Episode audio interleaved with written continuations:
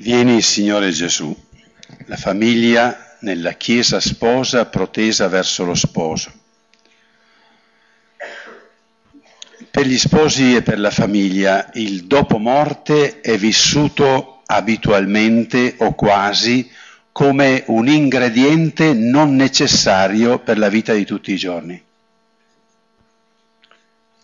E potremmo dire che questo equivale cristianamente a mangiare sempre senza il sale, perché è solo nella luce del dopo morte che io condisco i giorni della mia vita.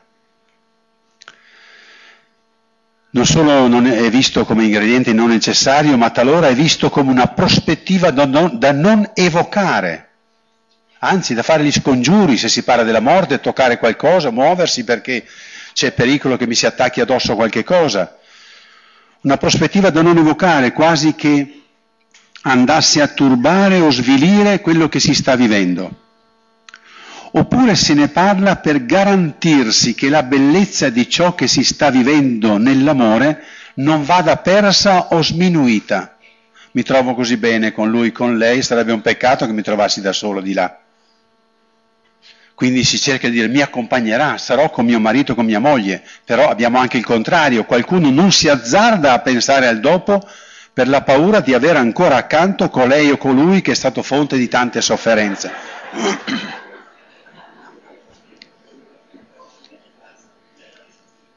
C'è poi il coro, che in genere è il più numeroso e anche coro polifonico, di chi cerca consolazione quando la drammaticità della vita ci coinvolge nella perdita prematura del coniuge o di un figlio. È un vero dramma, ma lì si parla solo per tentare di consolare. A me non serve mai pensare dopo morte, ma se muore un figlio a mia cognata è logico che devo dire, oh Dio, speriamo che l'altra vita, ma come? Non ti serve mai, ti serve adesso per consolarla. Soprattutto sembra che non ci sia collegamento organico tra la famiglia di qui, le nostre nozze qui e la vita eterna. Quasi fossero due mondi totalmente distinti e distanti. Proprio questo rivela la poca comprensione non solo del regno di Dio, della novità che Gesù ci ha portato, ma anche la non comprensione delle nozze cristiane e del senso della famiglia. Potrei dire che la domanda esatta per sapere se uno ha capito cos'è il sacramento delle nozze è quanto crede nella vita eterna. Lo so che è duretta questa conseguenza che tiro, però ne vedrete perché. Cerchiamo alcune fonti di luce in questa situazione. La luce che viene dal rito del matrimonio, cose che ci sono e mai citate, mai guardate, mai lette. Troviamo riferimenti precisi al dopo morte esattamente in tutte le 4 preci di benedizione, in tutte e 4 le invocazioni di epiclesi, invocazione dello spirito. Nella prima prece di benedizione, e dopo una lunga e serena vita giungano alla beatitudine eterna nel regno dei cieli. Questo è quello che si dice davanti agli sposi, dovrebbero far così subito. La seconda prece di benedizione, Padre Santo, concedi a questi sposi di partecipare insieme alla gioia del banchetto del cielo. Nozze, si parla del giorno delle nozze. Terza prece di benedizione. Vivano a lungo nella prosperità e nella pace e con tutti gli amici che ora li circondano giungano alla felicità del tuo regno. Addirittura anche con gli invitati. Meno male che non sentono, perché se no non so cosa. Ci sono ma non sentono come sempre, insomma. Quarta prece, custodiscano nel cuore, è la più bella, la quarta è quella di cui io sono innamorato come prece, custodiscano nel cuore una profonda nostalgia di te, fino al giorno in cui potranno con i loro cari lodare in eterno il tuo nome. Come dire che l'inno di lode, incominciato il giorno delle nozze, avrà la sua fase finale, la fase più bella di cantico di lode sarà di là. È bellissimo questo, quasi dire qui avete assaporato nelle nozze l'inizio delle nozze, ma saranno altre nozze, la nostalgia di te. Davanti a queste preci molto semplici del rito latino, il rito latino è sempre molto stringato, molto essenziale nell'esposizione, mi sono permesso di andare a cercare anche qualcos'altro da altri riti.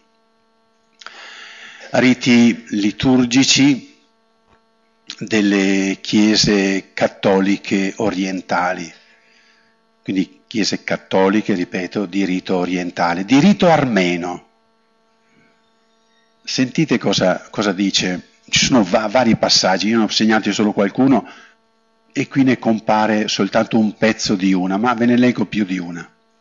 Vivono secondo il tuo comandamento dell'amore e giunti nella pienezza dei loro giorni vedano i figli dei loro figli e nel mondo futuro ottengano i beni che non passano. Cioè costruiscono la casa veramente pensando che c'è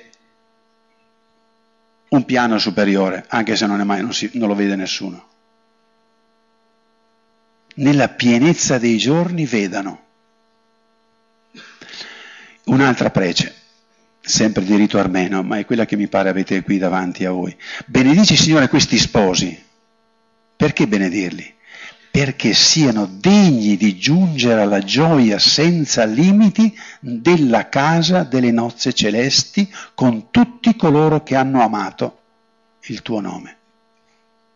Giungere alla gioia senza limiti della casa delle nozze celesti. Allora vuol dire che di qui ci sono delle gioie, non c'è dubbio, però ci sono delle gioie con dei limiti, ma là avremo gioie senza limiti, nella casa delle nozze celesti. Capite che siete solo lì in principio delle nozze? Un'altra prece sempre del rito armeno. Benedici, Signore, questi sposi perché diventino degni di glorificare il Padre, il Figlio e lo Spirito Santo ora e sempre. Cioè falli in modo che imparino bene il canto di lode per poterlo fare ora e sempre. Siano degni di rendere lode, di glorificare. Ancora, sempre nel rito armeno, benedici, Signore, tutti i presenti alle nozze possano divenire per te un popolo e glorificare la Santa Trinità, Padre, Figlio e Spirito Santo, ora e sempre. Avvertite che anima c'è dentro, dove ci vuol portare il Signore? Dal rito siriaco.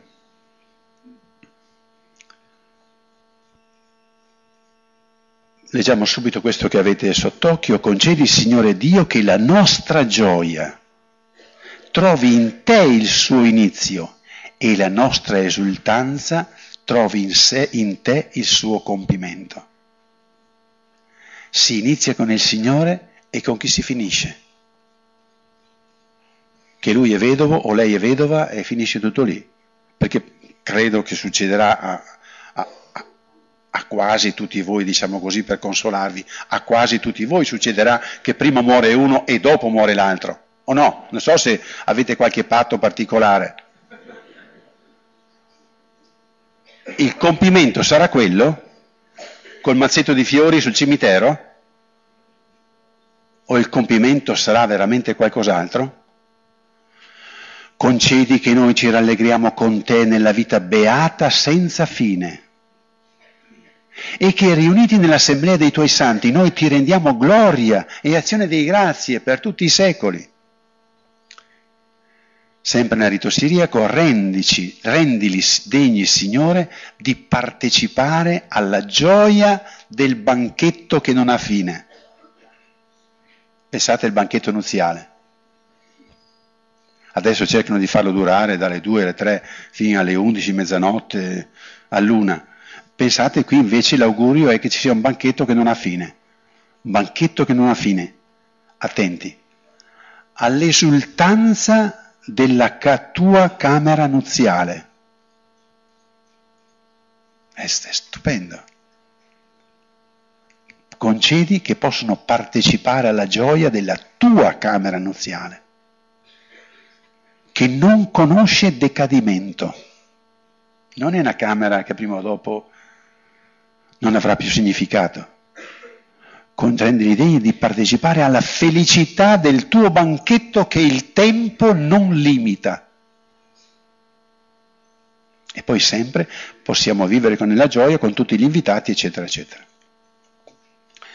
Rito Maronita, non vi ho riportato niente lì, perché nel Rito Maronita infinite volte, tantissime volte nelle varie preci, perché sono molto lunghi i riti di nozze, i riti orientali, e ripete tantissime volte: ti cantino gloria e azioni di gioia ora e sempre, ora e sempre, ora e sempre, gioia e lode ora e sempre.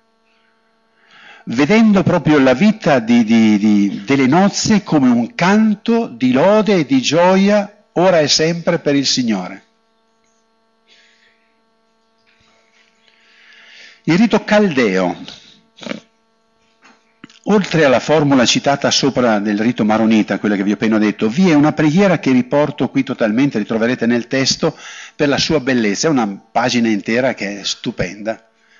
È tutta una pagina di preghiere che comincia con sposo celeste, che con la mediazione eccetera ti preghiamo abbi pietà, sposo celeste, che come dote e dono nuziale hai sparso il tuo sangue prezioso, sposo celeste e via, tutta una preghiera proprio allo sposo celeste. Un passaggio che è molto bello, sposo celeste che nel giorno ultimo della tua parusia introdurrai nella camera nuziale, spirituale e celeste coloro che hai qui invitati. Vi pare che dobbiamo cambiare mentalità? Sposo celeste, che nel giorno ultimo della tua parusia introdurrai nella camera nuziale celeste coloro che hai invitati. Sposo celeste il cui banchetto nuziale dura per tutta l'eternità, e via di seguito. E poi conclude, ve la dico perché è bella, conserva, Signore, i tuoi adoratori.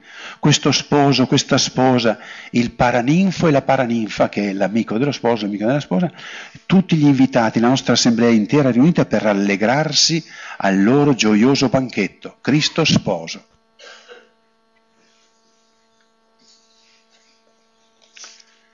Ma queste cose sono solo nei riti cattolici orientali. Cos'è? La Chiesa ha dimenticato?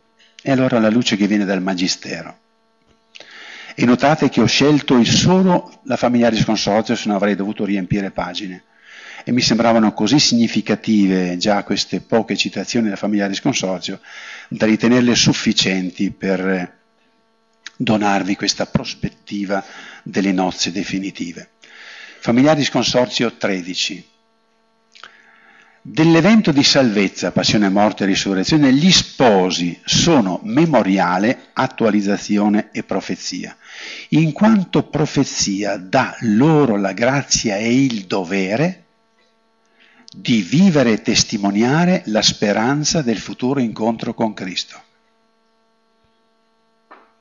Cioè vivere e testimoniare che l'incontro definitivo sarà con lo sposo celeste, futuro incontro con Cristo.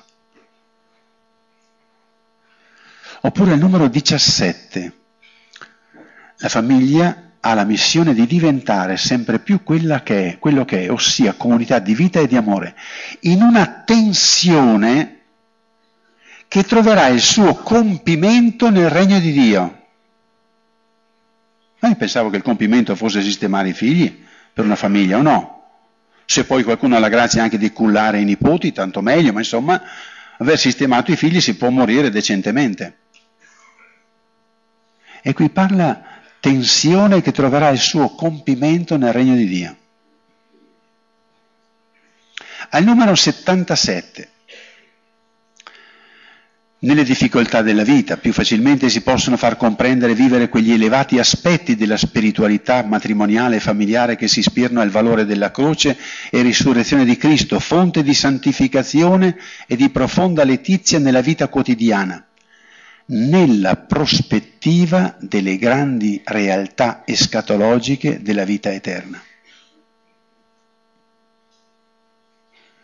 Così un contenuto simile poi è nel numero 86, sempre della Familiaris Consortio. Tentiamo con queste luci che vengono dalla liturgia, l'ex orandi, l'ex credendi, molti di voi conoscono questo detto, vuol dire proprio dalla luce che viene dalla liturgia, dalla preghiera del popolo cristiano, si può ricavare quelle che sono le linee della fede dei cristiani. E poi abbiamo queste conferme di uno dei tanti documenti della Chiesa circa il matrimonio, che è la Familiaris Consortio. Andiamo a guardare la luce dalla riflessione teologica, così un piccolissimo contributo. Io non sono teologo, quindi vi do soltanto dei frammenti, degli spunti. Gli sposi partecipano, vengono coinvolti dentro l'amore sponsale unitivo che unisce Dio all'umanità e Gesù alla Chiesa. Avete sentito tante volte questo discorso in questi giorni. Bene. Cristo sposo con gli sposi continua a donare l'efficacia della sua presenza. È quello che abbiamo cercato di descrivere in questi giorni. La relazione dei due coniugi è legata indissolubilmente a Gesù sposo, alla sua presenza. Tant'è che questa è la fonte dell'indissolubilità del matrimonio. Cioè non è che avete un Gesù a tempo. Gesù ha detto, beh, insomma, dai, allora con voi sto per fino a 40 anni di matrimonio, poi quando muore dovrebbe morire lei, no, dovrebbe morire lui, dopo mi prendo libertà. Cioè Gesù in che modo si è legato alla vostra vita finché vivete? Lui è presente finché dite l'ultimo respiro uno dei due, dopo svanisce? Ora questo Gesù sposo è già nella pienezza della vita, è già nell'eternità. Quel Gesù sposo che avete in mezzo a voi è nell'eternità, è l'eternità. Mi seguite? Quel Gesù Signore sposo che è con voi, io sono con voi, la famiglia cristiana renderà manifesta a tutti la viva presenza del Salvatore. Quella presenza del Salvatore che è in mezzo a voi è già nella vita eterna. Stupitevi. Perciò il legame coniugale con Gesù sposo risorto colloca gli sposi già nell'eternità, perché la loro relazione è assunta dentro il disegno salvifico di Dio. Evangelizzazione del sacramento del matrimonio numero 43. Quindi è già dentro la comunione perfettissima che lega tra loro nella forza dello Spirito Cristo capo della Chiesa, suo corpo e la sua sposa. Perciò la coppia di sposi per il dono dello Spirito Santo è già dentro il definitivo. E dopo morte il definitivo è già iniziato negli sposi. Scusate, ho letto male. Cioè quello che loro vivranno dopo la morte è già iniziato durante la loro vita, anche se non è ancora compiuto. E sono già iniziate le vostre nozze con Gesù, ma il compimento delle nozze sarà di là. La nuzialità con Cristo sposo non viene interrotta dalla morte. La nuzialità con Cristo sposo non viene interrotta dalla morte, ma viene compiuta con la morte, perché è l'incontro con lo sposo. Il tuo sposo è il tuo creatore, Isaia 54. Con la morte le nozze finiscono di essere segno, annuncio di sposalizio, partecipazione allo sposalizio di Cristo con la Chiesa per entrare nella realtà. Adesso siete segno coinvolto dentro l'amore di Gesù per la Chiesa. Là sarete nella realtà piena e compiuta dell'amore di Cristo con la Chiesa. Rallegriamoci, risultiamo, rendiamo a Lui gloria perché sono giunte le nozze dell'agnello, la sua sposa è pronta. Apocalisse 19.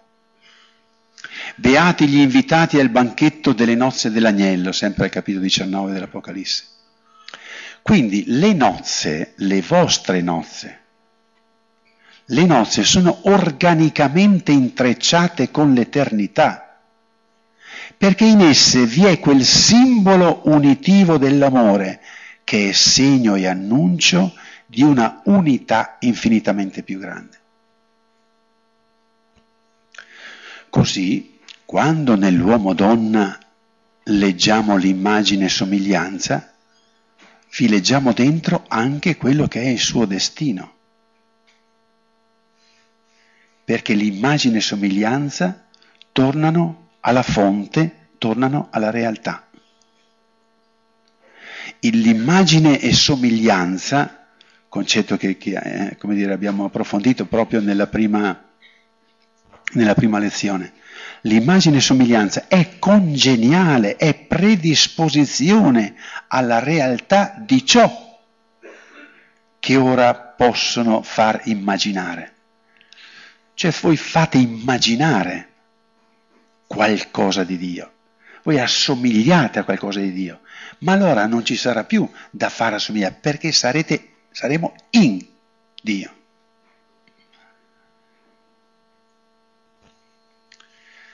È così che nozze e banchetto di nozze diventano le parabole più ricorrenti in Gesù per comunicare le nozze definitive, per dire che le nozze definitive sono già cominciate. A cosa paragonerò il regno dei cieli? Ho un banchetto di nozze. Ci fu uno sposalizio a Cana di Galilea, fu invitato anche Gesù. Possono forse gli invitati a nozze essere in lutto finché lo sposo è con loro? La Lumen Gentium sintetizza questa prospettiva al numero 48 in questo modo. È necessario che vigiliamo costantemente perché, terminato l'unico corso della nostra vita terrena, meritiamo di entrare con Lui alle nozze e di essere annoverati tra i beati. Questo vale per tutti i cristiani. Ma pensate che significato ha per chi di queste nozze è sacramento. Tutti sono chiamati, tutti i battezzati, i preti sono chiamati alle nozze eterne con Cristo. Ma di qui chi è che è il segno di queste nozze? Già cominciate? Voi siete segno. Per dire a tutti che saremo in quelle nozze. Ma quale passaggio avviene? Che cos'è che continua? Qual è la novità? Ci introduce in questa riflessione un intervento di Pio XII. L'ho preso volentieri, come per dire che queste cose non cadono dal cielo tutto d'un colpo, sono dentro l'anima della Chiesa. E ripeto, penso ai riti orientali che sono antichissimi, questi che vi ho citato e che sono tuttora usati. Pio XII dice così: benché la Chiesa non condanni le seconde nozze, essa esprime la sua predilezione per le anime che vogliono restare fedeli ai loro sposi e al simbolismo perfetto del sacramento del matrimonio. Essa, la Chiesa, gioisce vedendo coltivare le ricchezze spirituali proprie a tale stato. La prima di tutte, ci sembra, è la convinzione vissuta che la morte, lungi dal distruggere i legami d'amore umano e soprannaturale contratti con il matrimonio, può perfezionarli e rafforzarli.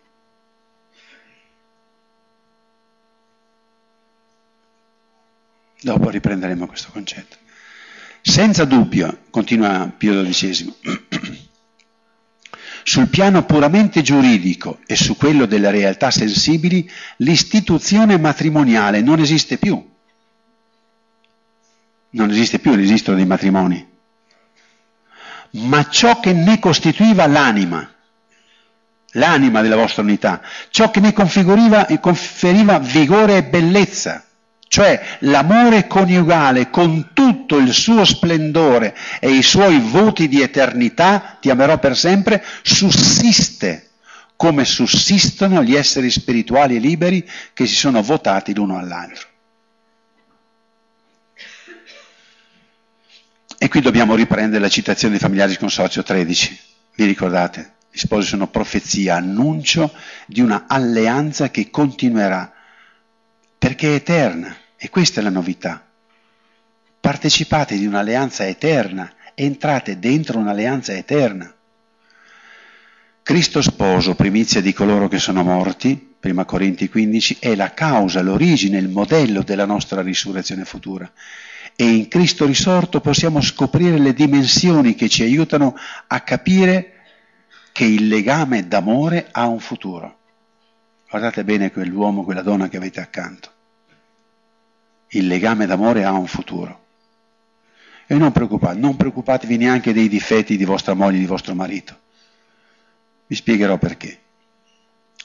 Mi sembra che possano essere queste le coordinate che sintetizzano i testi della liturgia e del Magistero, le coordinate che ci aiutano a capire come avviene questo passaggio. C'è una continuità, ma c'è una novità e c'è un compimento. La continuità. Come il crocifisso risorto porta nella carne i segni della sua storia d'amore, vissuta fino al dono totale di sé sulla croce, vi ricordate come appare nel cenacolo, no? Tommaso, metti qua la tua mano, il tuo dito.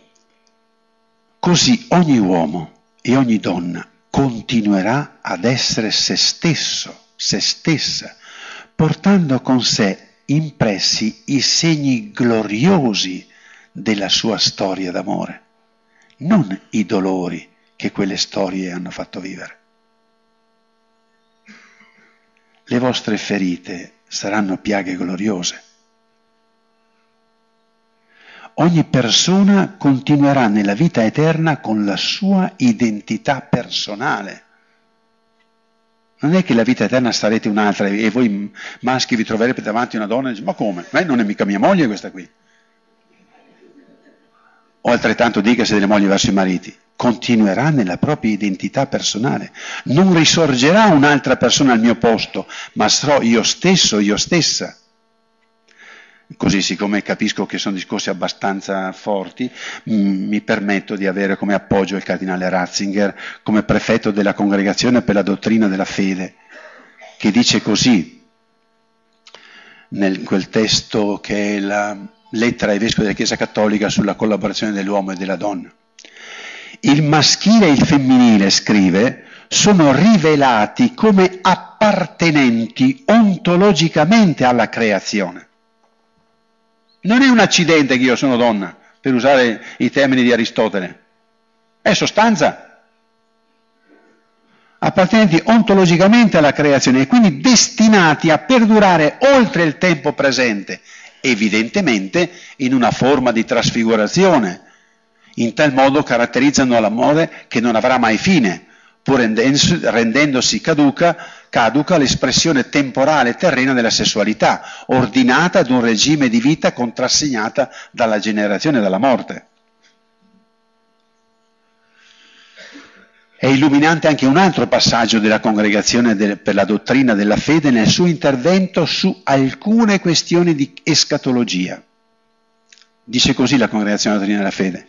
Il cristiano deve tener fermi saldamente due punti essenziali. Egli deve credere da una parte alla continuità fondamentale che esiste per virtù dello Spirito Santo tra la vita presente e la futura.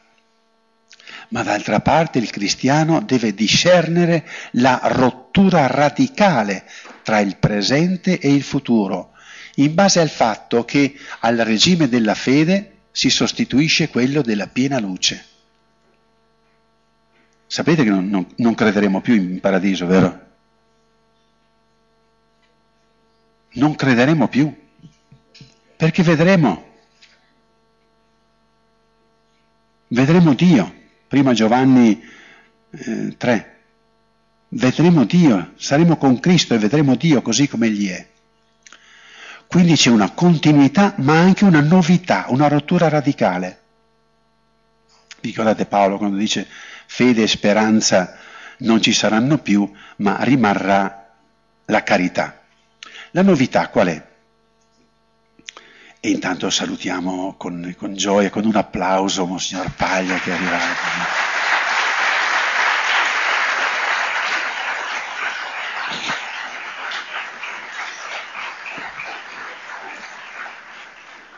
La novità lo possiamo capire sempre a partire dall'esperienza del risorto. Quando appare è ancora lo stesso Gesù, ma anche totalmente diverso. Tanto diverso che gli stessi apostoli quasi non lo riconoscono al primo manifestarsi e sono intimoriti dalla novità. Componete veramente insieme la continuità, ma anche la novità. Ovviamente questa novità non va nella linea della estensione, del prolungamento nell'altra vita di ciò che abbiamo gustato qui sulla terra. Non vuol dire prolungamento che qui avevo un monolocale e là potevo avere un appartamento di 4 locali. Non vuol dire che qui avevo un fazzoletto di giardino e là potrò avere un giardino grande. Qui avevo 4 capre e là avrò un gregge. Non, capite che non è questa la continuità. È la continuità della sostanza, dell'amore. Compimento. L'immagine e somiglianza entra nella realtà.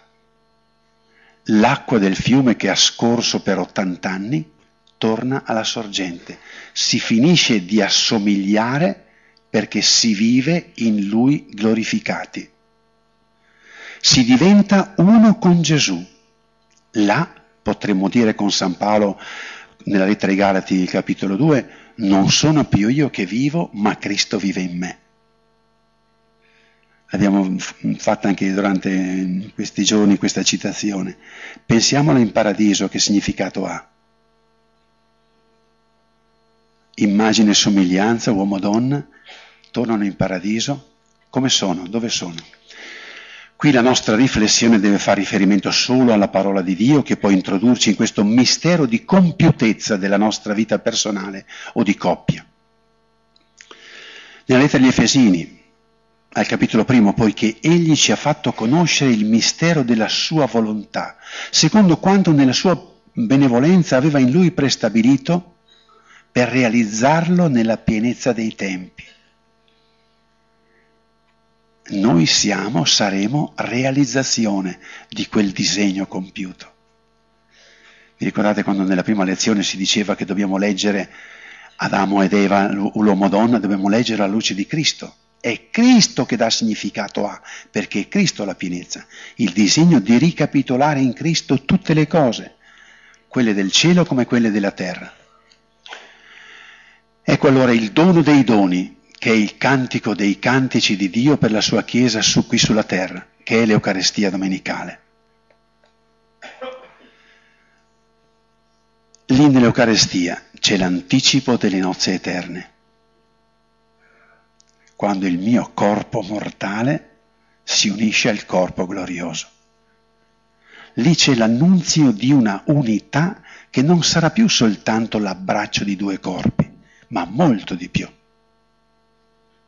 Noi nella comunione non abbracciamo Cristo, ma diventiamo un corpo solo con Lui, il nostro corpo mortale, col suo corpo risorto. In Gesù, in un solo corpo, il suo corpo e il mio, e nella coniugalità il mio e di mia moglie con il suo. Quante volte vi ho detto, ragionate, pregate, contemplate quando andate a fare la comunione insieme, perché lì gustate una unità di coppia in Gesù che è solo anticipo di paradiso. Lì siete più uniti tra di voi di quanto siete uniti quando fate l'amore, perché lì i vostri corpi non sono più il termine di dono e di accoglienza, ma hanno già superato il limite dei corpi, perché in Gesù siete un corpo solo, non 2 corpi che si abbracciano, ma un corpo solo in Gesù.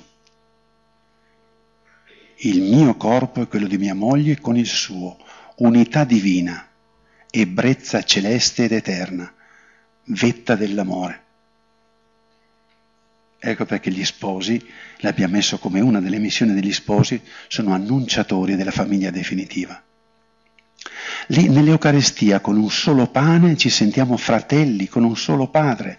Lì respiriamo colui che rende possibile tutto, che è lo Spirito Santo. Eucaristia domenicale necessaria per ricordarci e farci capire il fine ultimo del nostro far famiglia a casa. Fine ultimo è per costruire la famiglia grande. Vi entrasse nel cuore per la forza dello Spirito solo questo concetto, sarebbero colmate le valli delle vostre sofferenze settimanali.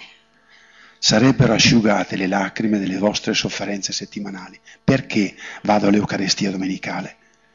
Perché vado a capire perché devo soffrire così tanto con questo figlio, con questa situazione, col lavoro, con un marito che qualche volta non capisce, con una moglie che è persa con la testa. Perché? Nell'Eucaristia, in quelle nozze lì capisco che questo è il tempo della prova delle nozze, questo è il tempo in cui io imparo ad amare sempre di più per amare in Dio. Famiglia e coppia, esercizio, palestra di amore, fisarmonica d'amore che si allarga per cantare il canto di Dio dell'amore, per amare sempre di più. Ma se tu non ami un marito che fai fatica, ma come farai ad amare Dio? E allora quelle fatiche col marito, coi figli, con la casa, col lavoro, si allarga fisarmonica la capacità di amare di Cristo concretamente per poter arrivare a quel banchetto di nozze. Allora vado all'Eucaristia domenicale perché lì, adesso ho capito, dare tutto, prendete e mangiate, questo è il mio corpo, dare tutto per poter amare sempre la Divina, per tentare di andare verso quell'orizzonte mostrato dalla famiglia di Consorzio 13. Hanno la capacità di amarsi come Cristo ama, pronti per le nozze definitive. Per cui quel sostare uno accanto all'altro quando uno dei due deve partire, poter dire ti ho dato tutto. Non sono corpo donato per amore perché ho fatto l'amore con te tante volte. Sono corpo donato per amore perché non mi ho ottenuto niente in questa vita che non sia dato a te. E allora l'Eucaristia domenicale è là andare a imparare come si fa a far l'amore e perché far l'amore? Per crescere in questo amore. Perché far famiglia? Per fare quella famiglia grande, quella famiglia domenicale attorno all'Eucaristia, anche se persone sconosciute, perché è l'anticipo di come verranno superate tutte le tavole delle case e non ci saranno più tante tavole, ma una sola tavola. Non ci saranno più tanti padri, ma un solo padre. Non ci sarà più tanto pane, ma un solo pane. Vado all'Eucaristia domenicale per sapere che io con la mia famigliola, piccola, affaticata, zoppicante, sto tentando di fare io, marito, moglie, con i miei figli, esercizio di famiglia per essere orientati alla famiglia definitiva. Care famiglie, voi avete l'annuncio, anche voi avete l'annuncio della vita eterna. È questo che dà significato alle fatiche. Lì si insegna ai figli nell'Eucaristia domenicale verso quale famiglia siamo incamminati. Poteglielo dire esplicitamente, poi avverrà il momento nell'età in cui non capiscono, ma provate a dirglielo, guarda che noi siamo insieme, ci vogliamo bene, perché stiamo tentando di costruire una famiglia più grande ancora. Non è solo quella del papà, della mamma, di fratellini, sorelline, ma è quella famiglia che qui vedi sia ancora imperfetta perché è fatta del cognato, di quell'altro, del vicino di casa, di quel rompiscatole. Però di là sarà perfetta. Lì chi ha il cuore pieno d'amore capisce con pochi segni la presenza dell'amore. E qui bisogna essere innamorati per andare così all'Eucaristia. Ecco perché non cessate di andare all'Eucaristia, di fare adorazione. Giovanni al sepolcro non entra, lascia entrare Pietro prima. Poi va, guarda, osserva le bende e il sudario. Ma, dice il Vangelo, vide e credette. Perché? Ha visto due cosette. Chi ama, vede. Chi ama si accorge che la tovaglia è diversa dal solito. Chi ama si accorge che sul comodino c'è una caramella. Chi ama si accorge che è arrivato un vaso di fiori messo in quel posto. Chi ama si accorge che la casa è in ordine, cosa che non avviene mai. Chi ama si accorge che la biancheria sporca è al suo posto. Chi ama si accorge Chi ama vede poco, vede pochi segni e si accorge. Così anche noi. Chi ama va all'Eucarestia domenicale, pochi segni, è semplicissima la nostra Eucarestia, ma chi ama vede. Così pure cominciate ad individuare tra di voi gesti e parole per dire che voi avete un metodo, un metro diverso per misurare la vita, che il vostro orologio della vita non si ferma nell'ora della morte. Non abbiate più timore, ci hanno rubato la vita eterna. Non abbiate timore, no, io so che la mia vita non si compie di qui e questo mi dà gioia, mi dà consolazione, mi dà forza. Dite che i vostri sforzi, le vostre fatiche non finiranno nel luogo della sepoltura, perché avete dentro una vita che non muore, che è l'amore. L'amore sponsale, materno e paterno, filiale, fraterno, amicale, resta per sempre nell'Eucarestia di Dio amore. Chi ama rimane in eterno, dice Giovanni. E allora la domanda giusta non è: ho sbagliato pagina.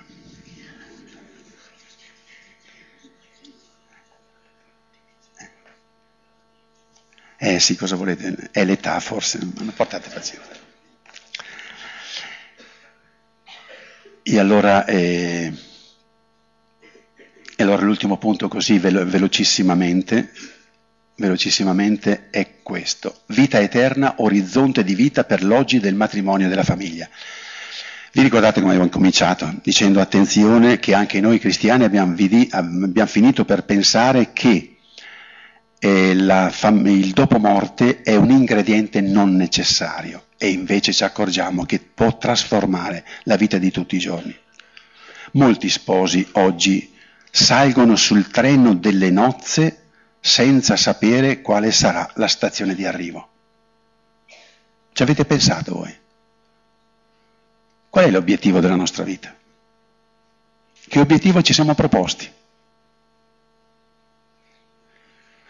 Come nelle parabole di Gesù, in risposta a quanti volevano sapere nel giorno e ora della fine del mondo, Gesù risponde: come fu ai giorni di Noè, mangiavano e bevevano, prendevano moglie e marito, fino a quando Noè entrò nell'arca e non si accorsero di nulla.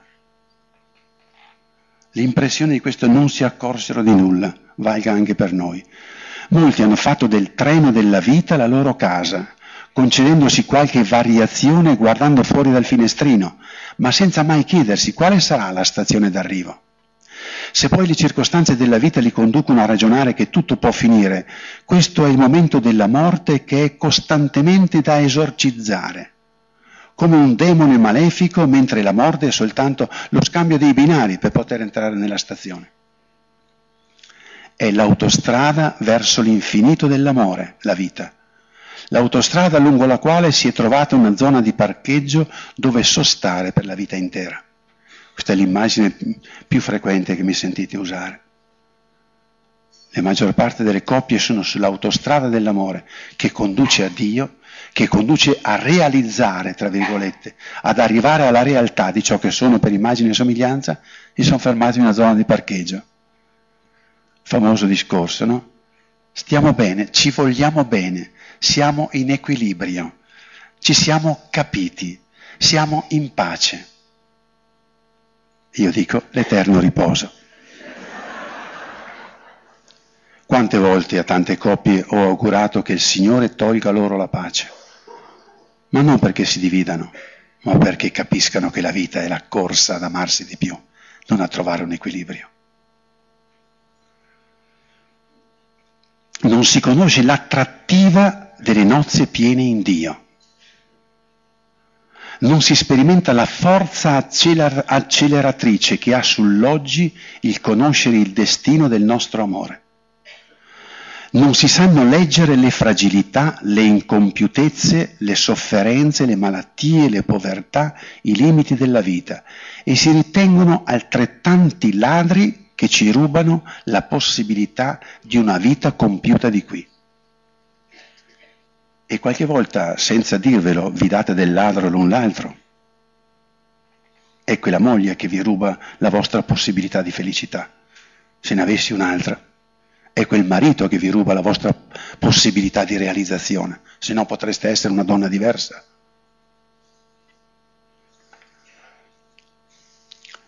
Non valutare, non tener conto dell'orizzonte eterno significa non aver colto il mistero grande nel quale gli sposi sono coinvolti. Significa costruire un matrimonio per se stessi, per noi due, con o senza i nostri figli, ma non protesi a scoprire qui oggi le tracce della presenza dell'innamorato, del Gesù sposo, che ci coinvolge, ci fa desiderare di incontrarlo e stare con lui definitivamente nella pienezza dell'amore. Vi ricordate quando vi citavo prima la quarta prece di benedizione? Conservino una nostalgia per te. Pensate cosa vuol dire guardarsi negli occhi con il desiderio di amarsi come vi sta amando Gesù, perché così vuol dire essere già nella sua eternità. Abbracciarsi e sapere di costruire l'eterno amore, anche se per ora ci sono zone d'ombra. Coccolare un figlio e sapere che gli comunico, gli anticipo l'amore definitivo che durerà per sempre. Portare una croce, sentire il peso di una malattia e sapere che sarà passaggio di risurrezione. Quali sono i gesti e le parole che come coppia o come famiglia possiamo usare per comunicarci reciprocamente di appartenere già all'amore eterno e che non ci sarà mai interruzione? Ve lo siete detti qualche volta? Ecco perché in quel quaderno, nelle ultime pagine, compare anche annuncio di famiglia definitiva. E come scandire questo discorso nella vita di coppia, genitori con i figli, in parrocchia, annuncio del definitivo, e nella società. Questa prospettiva di continuità, novità e compimento dopo la morte comincia a far parte della nostra coscienza, oppure, anziché farla diventare il motore divino di accelerazione d'amore quotidiano, lo teniamo solo come elemento consolatorio quando uno dei due parte per l'eternità. La prospettiva dell'eterno amore, compimento di ogni fatica e desiderio, non può essere colto senza una dimensione di fede, che ci offre una vera prospettiva di vita. Solo nella fede si può cogliere la missione degli sposi. Dovremmo ripeterci più spesso: il meglio ad avvenire. Provate a dirvelo come coppia. Usatelo come gioco di parole, come complicità. Gli altri non capiscono, ma voi capite. Il meglio ad avvenire. State graffiandovi. Il meglio ad avvenire, che non vuol dire ti graffierò di più. Il cardinal Müller, nell'articolo citato prima, dice tra l'altro: alla crescente mancanza di comprensione circa la santità del matrimonio, la Chiesa non può rispondere con un adeguamento pragmatico a ciò che appare inevitabile. Mi piacerebbe commentare queste parole, ma non c'è tempo. Ma solo con la fiducia nello Spirito di Dio, perché possiamo conoscere ciò che Dio ci ha donato. Il matrimonio sacramentale, scrive sull'Osservatore Romano, il matrimonio sacramentale è una testimonianza della potenza della grazia che trasforma l'uomo e prepara tutta la Chiesa per la città santa, la nuova Gerusalemme, la Chiesa stessa, pronta come una sposa adorna per il suo sposo. Questa è la vostra prospettiva. Questa è la prospettiva, questo è il fine ultimo della coppia e della famiglia, costruire con la propria famiglia la famiglia definitiva, quella che può cantare la gioia di un solo padre, di un solo corpo in Cristo, di un solo amore nello Spirito. Ogni famiglia, per quanto in difficoltà zoppicante per tanti problemi, sa che ogni sforzo compiuto, ogni pazienza sopportata, ogni lacrima versata, anche se non ottiene il risultato di qua, è certamente efficace in ordine a questa famiglia definitiva, per la quale nessuno sforzo, piccolo o grande, andrà perduto. Ma il cammino è lungo, le distanze sembrano farci dimenticare il diventare un sol corpo in Gesù, avere un unico Padre, un unico amore, e qui è lo Spirito Santo che ci viene incontro. E allora la domanda finale che possiamo farci, la domanda giusta, non è come saremo dopo la morte, ma come questo amore, quando vi date la mano, questo amore che è già iniziato in noi e tra noi, con la presenza di Gesù, questo amore, come fiorirà nella primavera dell'eternità?